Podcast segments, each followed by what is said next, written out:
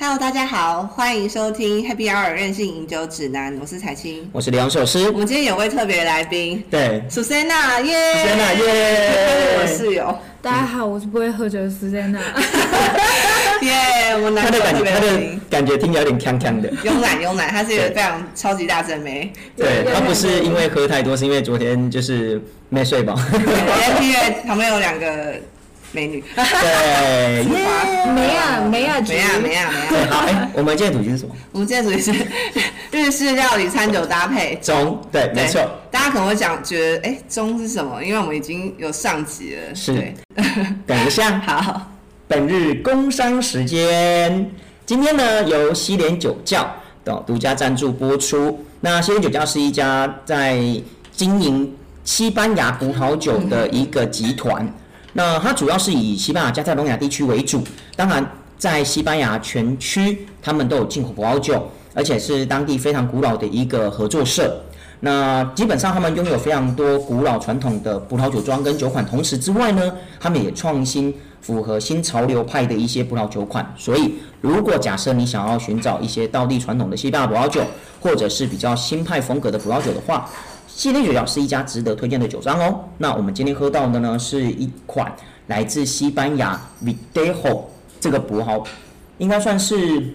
呃这个葡萄品种所酿的白酒。对，它的瓶身非常漂亮，它是水蓝色的。对，对，那它这一款它算是它有雪花的形状。对，然后它是微甜型，所以基本上我觉得蛮蛮适合给初学者，或者是刚刚你们在谈适合早餐喝。有，刚刚苏站长也喝一杯，他平常是不是对不太喝酒？对，反正就是一款就是男生女生都会喜欢，然后喝起来微甜，它不会让你觉得有很甜的那种口感，但是又很舒服的那种甜味，那又不会有太过酸度。我觉得用来搭配像早午餐啊，或是对，我搭配一些刚早午餐就喝了两杯，对我觉得就非常适合。对，非常适合，很温润，然后很适合配什么炒蛋之类的。啊，没错，我觉得我不喝酒看瓶子，我心情都好。真 瓶子很水。蓝水蓝的，所以刚刚是因为瓶子的关系，所以多喝两两口是吗？没有，我喝完一杯了，别闹了，可以再一杯。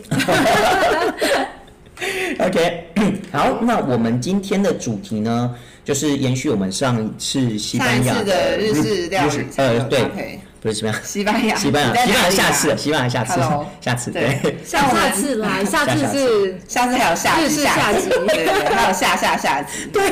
我们日，我觉得我们日式料理要讲好久现，在也不知道讲几集，大家要拭目以待。不是大家会不会听了啊？啊，又是又是日本料理，又是可不可以什么时候结束这个话题？还聊？好，对没关系，这集要聊的是那个锅锅物物系列。对，就是一些锅物啦。然后讲到日本锅物或是这种汤汤水水的，除了小布小布以外，然后寿喜烧，然后关东煮啊，关东煮也是。嗯对，然后我觉得，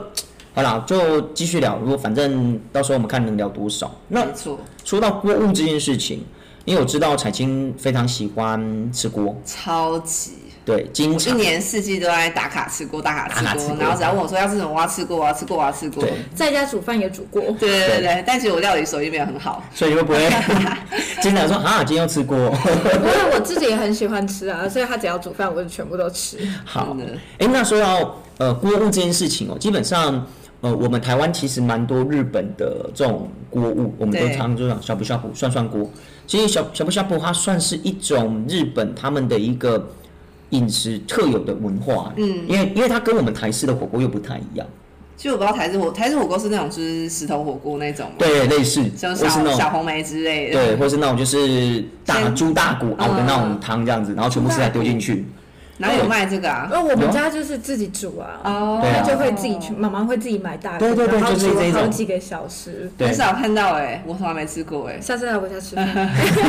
因为我都是吃从小到大吃那种日式呷哺呷哺，然后他都是，但那我觉得以前好像连锁的比较多，什么对前都什么一对对对，很多以前蛮多的。现在比较少就我觉得，因为目前台湾的那种就是火锅，哦，我知道竞争很激烈啊，对，太太激烈，所以这样的店其实慢慢的，越来越精致化。嗯，的确是，像我觉得类似像那样，就只有市民大号算那锅了，哦就是它算是蛮老的，蛮老的，对，蛮老派，老派，非常老派。对。现在都很多那种日式精致购物那种，对那铜锅事实上呢，这种小不小它，我觉得到台湾之后，现在有点变掉了。怎么？所以它的它的方式对我们台湾人而言，其实好像就跟火锅一样。嗯但事实上，小不小不在日本，他们的概念其实就是涮。所以你会发现，以前我们吃火锅都是整锅煮好，就全部大杂烩那种感觉。哦，就是这样哎、对 那我在家煮就是先全部丢进去，然后对蒸这样。可是呃，小不小补它真正的目的就是要让食材在最新鲜的状态下，然后让你吃到最好的烹煮时段，所以它才会很多是一个锅，然后旁边放很多生的食材，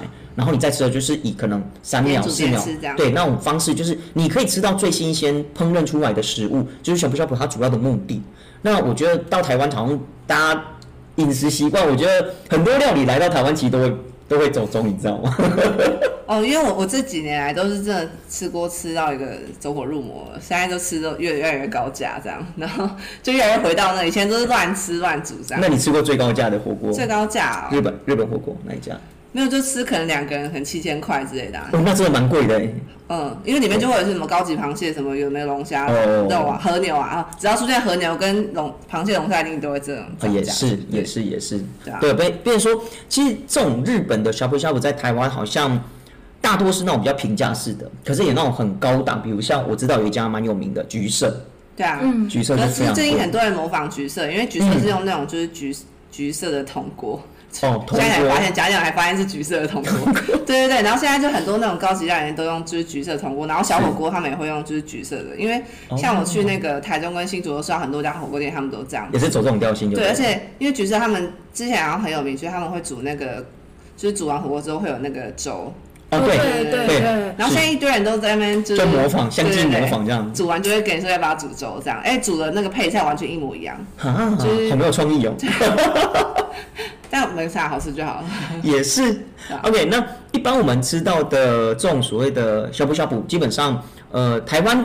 的风味其实有改变啊。那事实上在日本，他们当地其实他们主要就是以柴鱼、昆布为主要高汤底。那来到台湾其实就多了很多哦，你要麻辣汤底啊，你要 呃台式啊，对，猪肉、莫猪猪肉呃，那个猪骨啊样，猪骨高底啊，或者是那种什么白的什么鸡骨高底之类的，哎，所以猪骨高底不是日本的哦，基本上他们也有，他们就叫豚骨嘛，就是用嗯呃猪骨下去熬制的那个汤底。可是基本上，我刚我刚刚一直在强调，就是小补小补它主要强调是食材新鲜跟烹煮这件事情，所以他们不会用太过于浓郁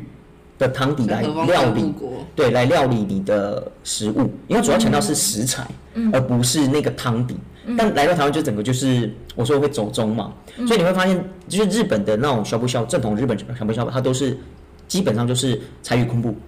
对，没有其他的。然后味道其实蛮淡的，我老实讲，嗯，想嘛，它只是那个汤底，它只要目的是要让我的食物煮熟、烹煮熟而已，就可能所以下去就可以沾酱啊。对，然后他们蘸酱，其实他们蘸酱也很少蘸，他们要么就是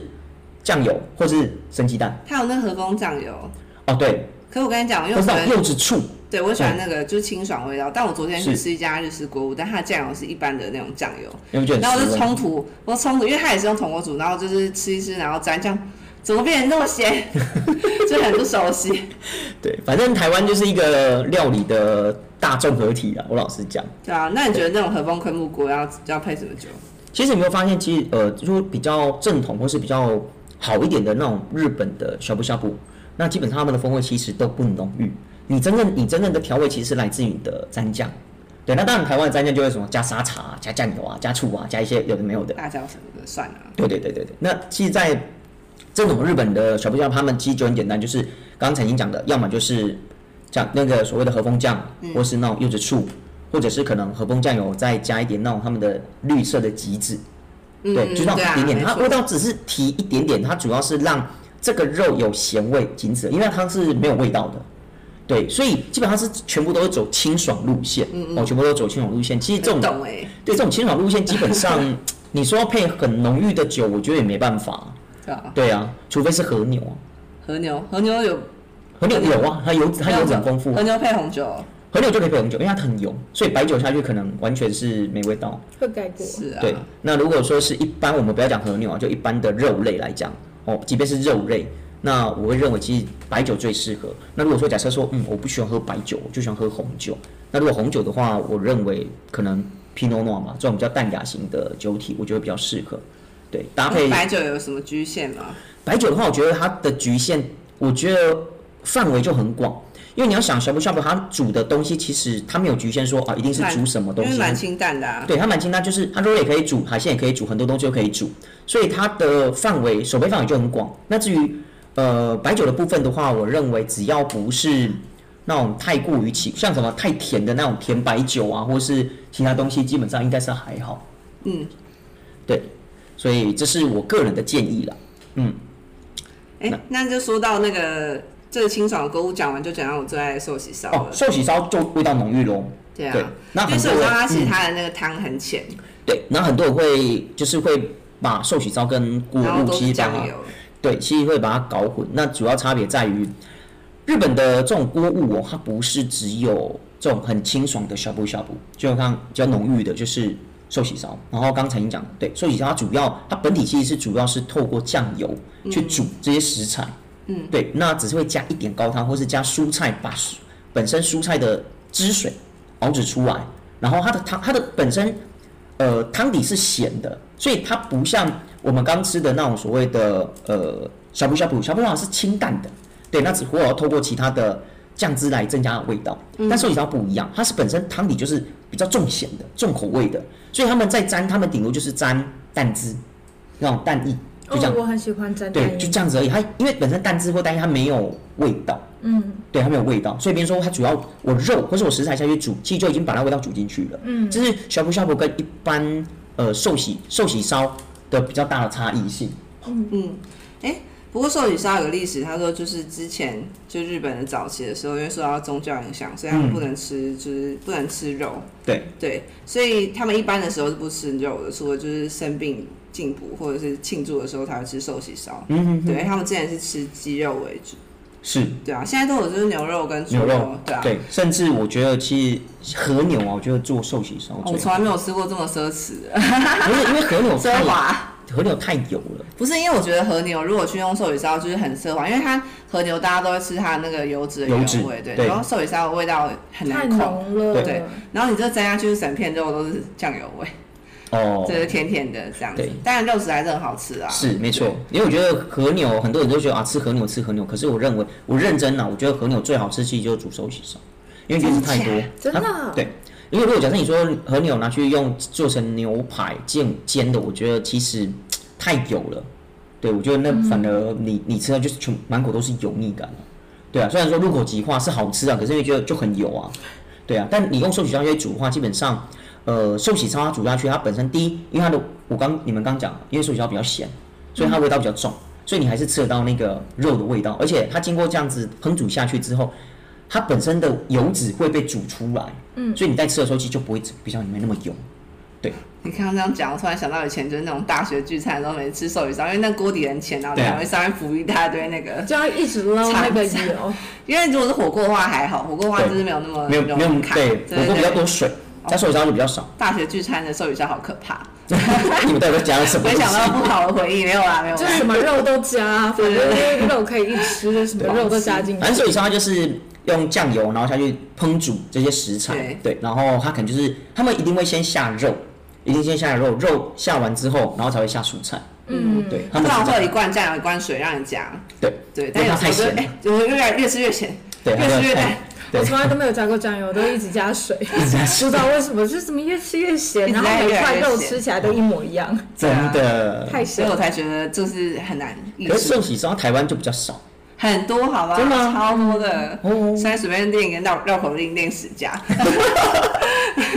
因为我就比较少，我就真的比较少吃寿喜烧，你比较少，没有你比较少在外面吃外食，也不会啊，还是会，有时候想到就是就外面吃啊。。对啊，你自己做的牛排那么好吃，还出去煮外食吃外食，那一说真的，我真的会很少在外面吃牛排。对啊，这是这是实在话，嗯，对。但至于其他还是会啊，像什么咖喱饭啊、火锅，有时候真的懒得弄，就直接吃外面比较快。嗯，所以像寿喜烧这么重口味的人，推荐什么酒呢？哦，寿喜烧这么重口味，我认为它就是红酒了，对啊，就真的是红酒因为我觉。得那丹宁很适合中和那个很腻的，没错，因为有时候那寿喜烧就是很甜，我是是有点开窍了，没错，我们家的彩青真的是越来越聪明了，不错不一错。点点，一点点。听就是合作这么多集，总算开始慢慢知道我们的那个套路。总算有一点点点开窍。对啊，反正因为本身这种比较油腻，然后重口味的料理，基本上搭配红酒是没问题。可是因为它本身又不是太过于很丰富，像什么有些 spicy 啊，或者那种什么那种烟熏红烤，或是那种其他太过重口味的调味，基本上寿喜它还是本身是吃酱油跟食材的味道，所以还算是比较走偏呃原味、原汁原味的那种调性，所以基本上我认为黑皮诺是一个比较能够搭配的酒款。那如果说不要黑皮诺，你说有没有其他的？嗯，基本上或许你可以试试看 Melo，因为 Melo 本身甜，那寿喜它本身也是甜。所以它两者的风味其实可以去做搭配的，但 Melo 可能就不要挑太过橡木桶厚厚重型的那我就不要。大概喝比较 dry 的，我觉得可能还会吃多一点寿喜烧。对，因为本身 因为如果你真的都甜甜甜甜的，这样就会很容易就是吃不下。嗯，倒不会，因为事实上你如果说吃寿喜烧，然后再喝 Melo，虽然 Melo 它甜是指它的口感饱满度，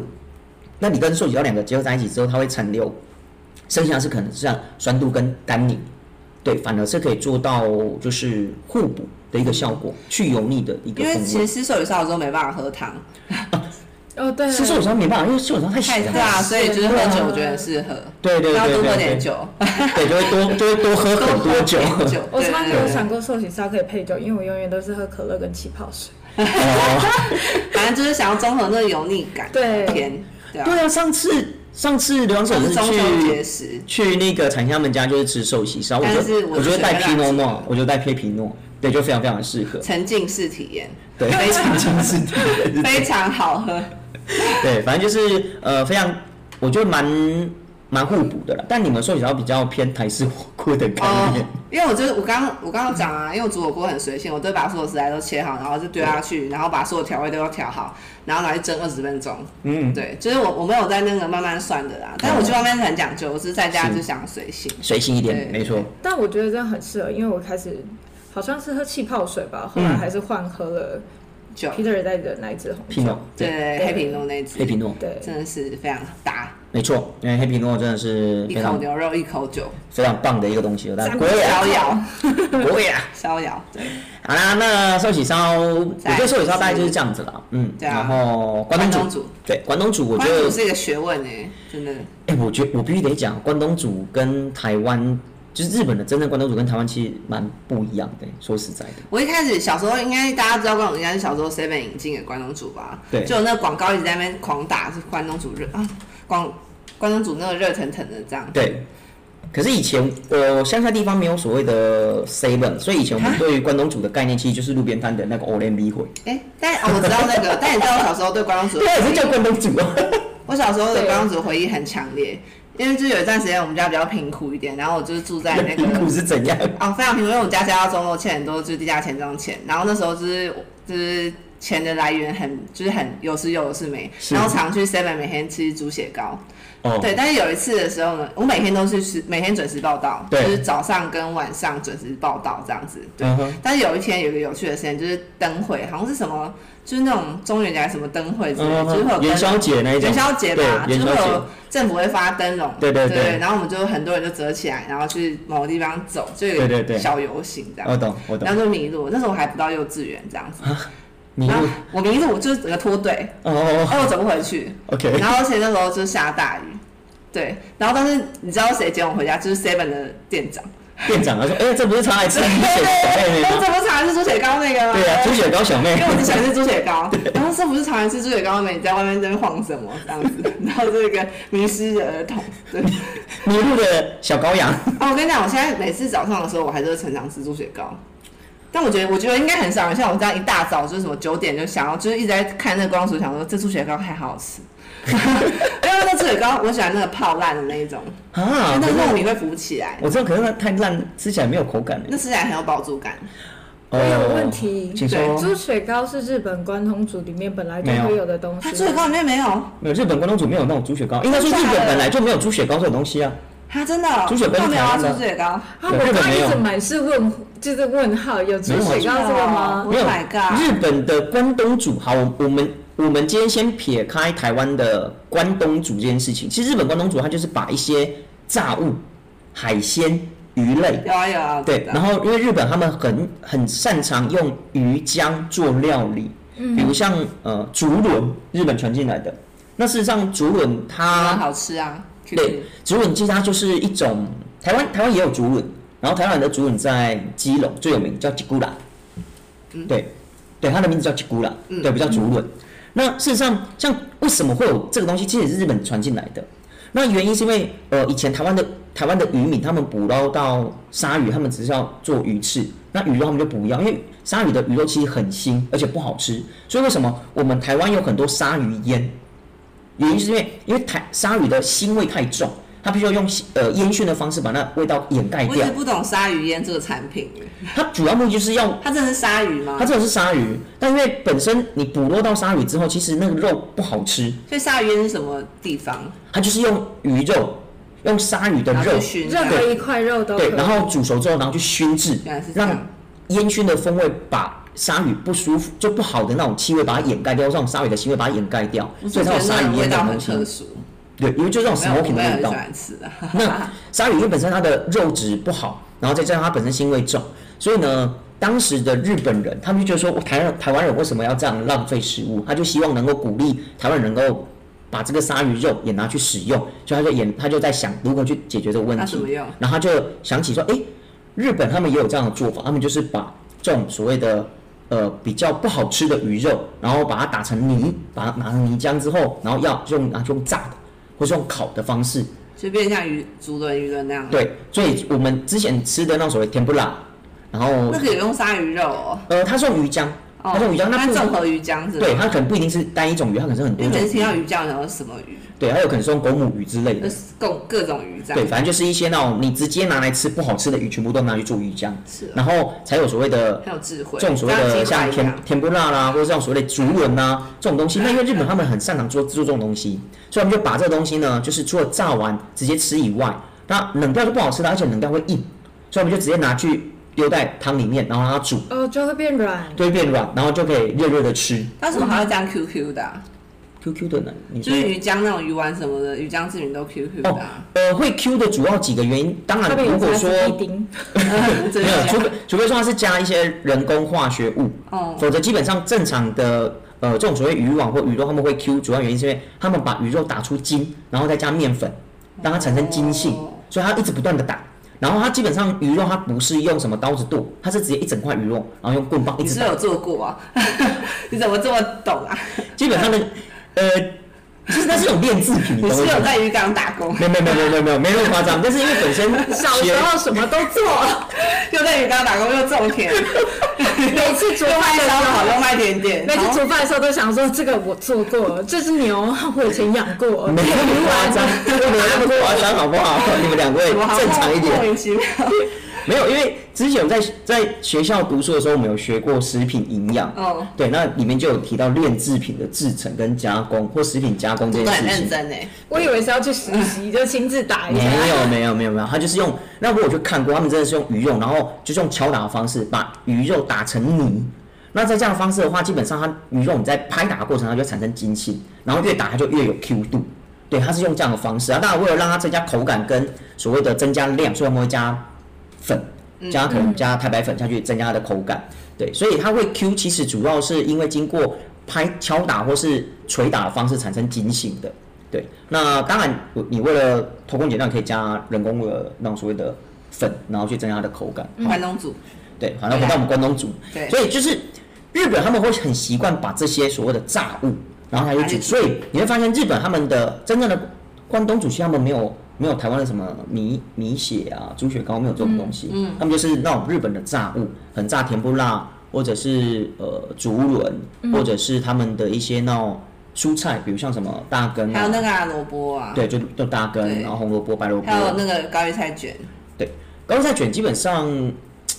那个好像我说日本没有哦，没有，那个那个好像也是台湾这边真假的，对，因为台湾就是把猪肉，然后卷在那高丽菜里面，然后跟人一煮。嗯，对啊。那我觉得其实日本他们好像他们有他们有高利他们有高利债券，嗯，但他们好像没有这种所谓的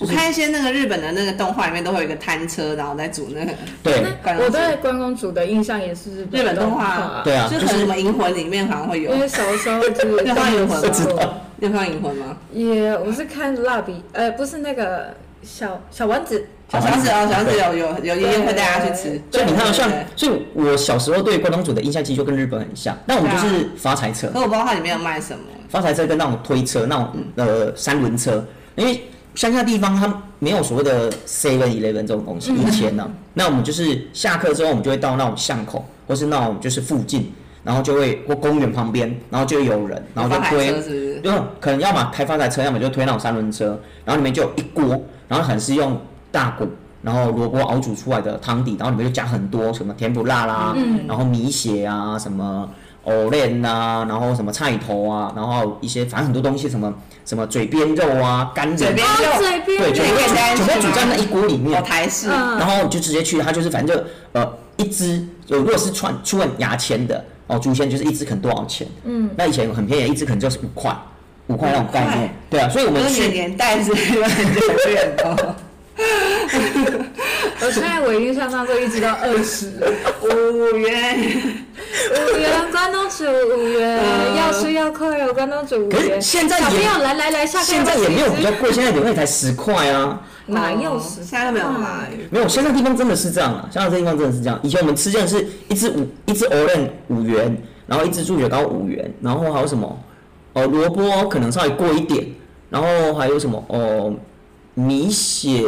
我看一下哦不对，米血 e n 还有什么甜不辣，可能一只大概就五块钱。哎，如果我回来那个时候的话，我就一餐可以吃三只，我就不用过得那么苦。然后重点是，到爆！然后重点是它的汤免费喝到饱。真的、啊？所以那种学那种学生有没有，就是下课之后啊，然后回家的路上就一群学生，然后聚在那个摊贩那边，然后大家都站着，然后就他会给一个塑塑胶碗，小的塑胶碗，然后就是那个碗要干嘛呢？就是先挤那个酱料，然后就直接去拿一支，然后这样吃，然后你就记得牙签要留着，哦对，因为要跟老板算钱，哦。对，然后这样吃完之后呢，再用那个碗，然后去舀汤来喝，然后汤你可以一直喝，免费喝，要喝到饱这样，所以大概就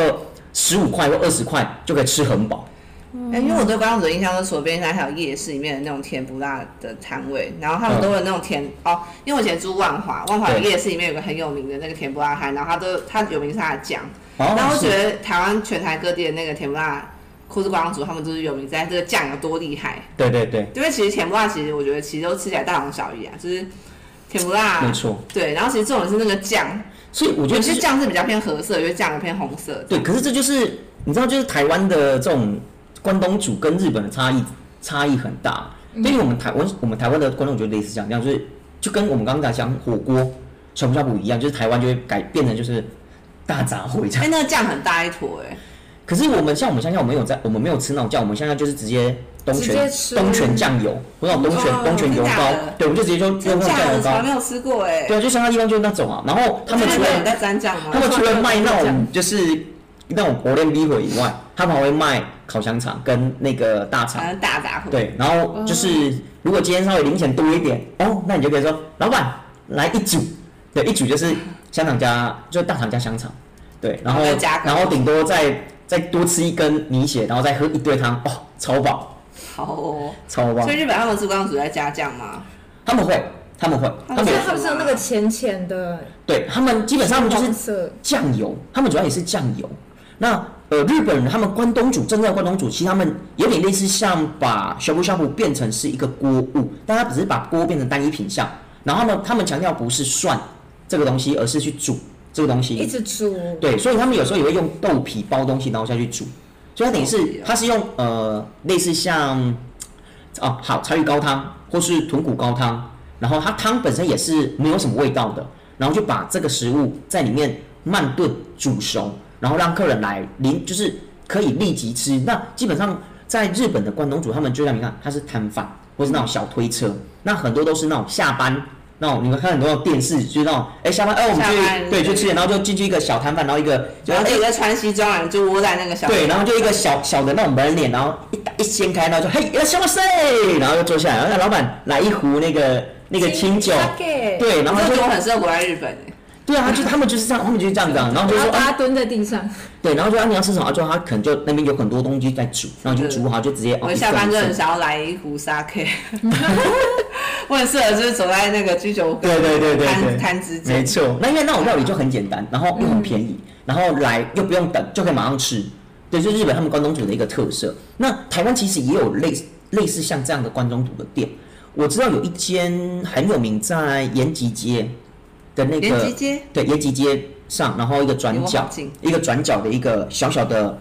呃，转角的算是小角落吧，哎就一个小角，对，它就一个小角落，然后的座位就是一个直角的小角落，就这样，然后里面座位可能、哦。对，可能坐全温坐满大概十位不到，然后它就是很纯正的日式的关东煮，然后开很多年，到现在生意就一直都很好，但不便宜。我以前去吃，我就哦，好贵哦，对，这样蛮贵的，就两个人随便这样吃一吃，可再喝杯酒，可能就要一千多块这样。啊！对啊，因为我就、哦然后我就我靠，这个关东煮真的贵但我觉得真的纯正日式的比较贵，因为我印象中有三家我最喜欢的关东煮跟甜不辣，第一家就是在那个大安那边有角屋。哦角屋关东煮，是然后它是真的蛮纯正日式，因为它也是那种就是木质的，它的那个对关东煮放在那个木木头的那个那个加热器里面那我不知道怎么讲，反正一格一格的，我知道对然后他们会很就是很简洁有力的，就是挑就是每一个料这样，然后有非常多品相，是对，然后也是吃一次很容易就破一两千，很正常。然后一两千两千，因为我都吃很多。有时候里面可能还会再附可能卖烤鱼啊，哦，就还有一些就是那种烤物是那种就是真的很精致的那种，就是炸物烤物，然后就是很好吃这样。嗯，对，然后再来就是夜市里面的，对啊，夜市里面就是我以前在那个就是万华里面那个嗯广州街的夜市里面有个甜不辣卖几十年那一种。可是那种我觉得那种就比较偏向台式的甜不辣啦。嗯对，我觉得一样对，。那台式甜不辣，对，那没有那么日式。然后如果说真的有又要就是在中间，就是台式跟就是角屋这种中间日，就是台日式的话我，觉得这个这个甜不辣很有趣的原因，是因为南部没有这种甜不辣。嗯，对，南呃，这是我上台北之后，我我蛮难过的一件事情，就是台北竟然没有那种就是裸皮大家就卖到欧连米会很少，非常少。南机场啊，南机场有卖，南机场夜市，那就是夜市，可是我们要是那种路边路边转角或者那种小地方，它就有。下次有机会去台南，我有几家口袋名单是完全没有地址，它就是一个发财车，然后停路边，然后时间到，它就会直接车子就开过完，然后开始起炉火，然后那边煮，然后只要一段时间，你会看到很多人就围在那个摊那个餐车旁边，这样大家围在那边，虽然有座有有座位，所以那种一般那种我知道，就放在这旁边有座位。对，可是大家都喜欢站着，为什么？因为这样吃比较快。嗯，对，然后就很便宜，可能一只现在可能十块左右，还是很便宜。我觉得那很棒，可是台北好像就变成是因为我现在就变是小碗的甜不辣。嗯，对，就是台北的那种发财车都是葱油饼，跟那个那个什么什么地瓜球，哦这种比较没有甜不辣。哦我只记得对葱油饼烤鸭之类的。对烤哦鸭，对烤鸭，我觉得这也蛮特别，这也是台南没有的东西。台。南里面有烤鸭发财车吗？没有，可是小时候有那个摊车，还有那个什么拉米刷，然后石锅巴掌啊，然后也有甜不辣、啊、什么的。哦，南部比较少哎，你们南部南部比较少那种，南部以前顶多哦，以顶多我看过有台北也有，我前阵子有经过那种听到我说很熟悉的声音，什么？蛙柜跟球霸掌然后就看他就骑台那种野狼的车子，然后后面就有放一个小蒸笼，然后里面就是专门蒸肉粽跟就是赚钱蛙好柜那一种你说。是有广播吗？对，哎，巴掌巴掌我知道蛙柜之类，然后就像骑着小摩托车这样跑来跑去那一种。我只记得修理沙沙，哦，那个是那个 我不会念修理刷头什么？我不会讲台语。修理刷头玻璃。对对对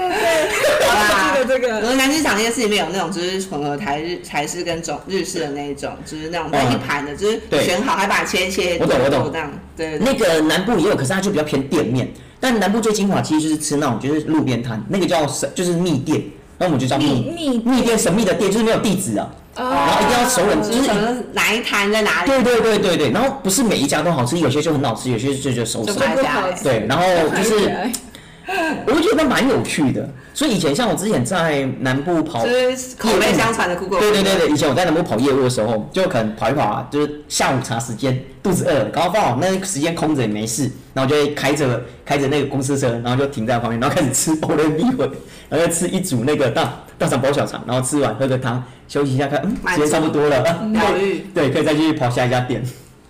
就蛮有趣的啦。好，关东煮要配什么呢？我觉得关东煮其实呃要配有酱跟没酱的。对，我觉得应该说分台式或日式。对，纯日式，然后台式，然后台式有酱的。我觉得日式主要还是强调它的清爽，对，对，然后基本上日本它虽然是清爽，可是它味道还是比较丰富，它没有什么肉类啊。没有什么太多肉类，啊所以我觉得如果假设你是吃日本的，我觉得配白酒对，那白酒的话，我认就认为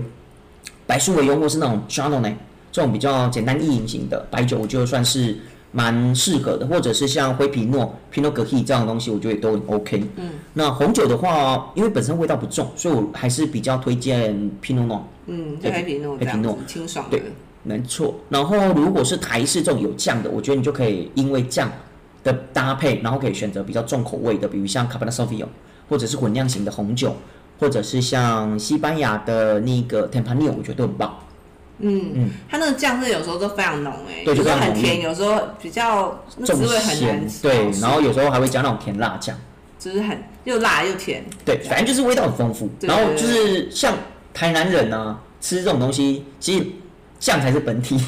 对啊，我就觉得他们是吃酱，他们没有在吃。，台湾台湾人几乎很多东西都喜欢加酱啊，但我其实从小大家不吃酱的啊，我只有就是浅尝这样啊子。是哦。对对对，我是觉得我每次只要我这样讲，我不要酱，不要酱。欸可是我认我认真觉得就是酱是本体，所以吃完那个 o l i v e 的那那个汤碗底下那个很多人就，是那个，我就觉得那汤汤就是吃完之后，然后下面一坨酱，然后加汤，那不是整呀汤都是酱吗？啊，就是要酱才好喝啊！所以我说酱才是本体，你知道吗对，我就不喜欢那样，我喜欢清汤啦。对对对？OK 好，反正如果是沾酱的话，那种台式的关东煮哦，我认为你就可以配红酒。对，那红酒的话，像刚刚举的几个例子，包括是呃卡布拉索菲翁啊，或者是像混酿型波尔多的混酿型也可以，或者是像 Melo，我觉得很棒。然后呃，西班牙的 t e m a n i l 我觉得也蛮推荐的。对，就是这几款，我觉得红酒其实范围就比较广，对，范围就比较广一点。对，关关东煮这件事情，我觉得是蛮有趣的。好哦。对那汤汤水水，我觉得还有一个东西，我觉得也可以讲，但我怕那个讲会太久。拉面，不要，这个下一集再讲好。下一集啊，那我们 那我们这样子会，我们可是我们回忆有点太多，我觉得没有办法。那这样我们那个日就是日式餐酒搭配可能会有下集、下集、下下集耶。一定会啊！我可想见，我都已经终极了，就是遇见我就是接下高级下集。哦，那我们要不要终极二点零之类，或终极三点零之类当初那的？标号系统都选错，应该是一二三四五六七八。是对啊。好了，然后我们今天聊了很多关于日本的锅物这件事情，你有没有发现哦？就是我们在聊锅物这件事情，我们如果今天讲日式风格，都是比较偏清淡，所以我没有发现我提 Pinot Noir 这件事情提了很多次对。啊，我刚刚想要讲，你有没有让我抢答？我哦要抢答。是是是是是白酒跟黑皮诺。对，主要就是黑皮诺，主要是黑皮诺为主。对啊，因为什么？因为清爽，主要是因为清爽的关系。嗯那如果假设说，哦，那可不可以其他的的其他的酒款？如果是其他酒款，我认为日本的红葡萄酒也蛮推荐。日本红葡萄酒，有日本有葡萄酒，而且日本也有红葡萄酒，从来没听过哎。有日本有，而且日本的葡萄酒其实大多数普遍都偏清爽或偏清淡，其实也是因应他们当地的饮食文化风格了。我老实讲，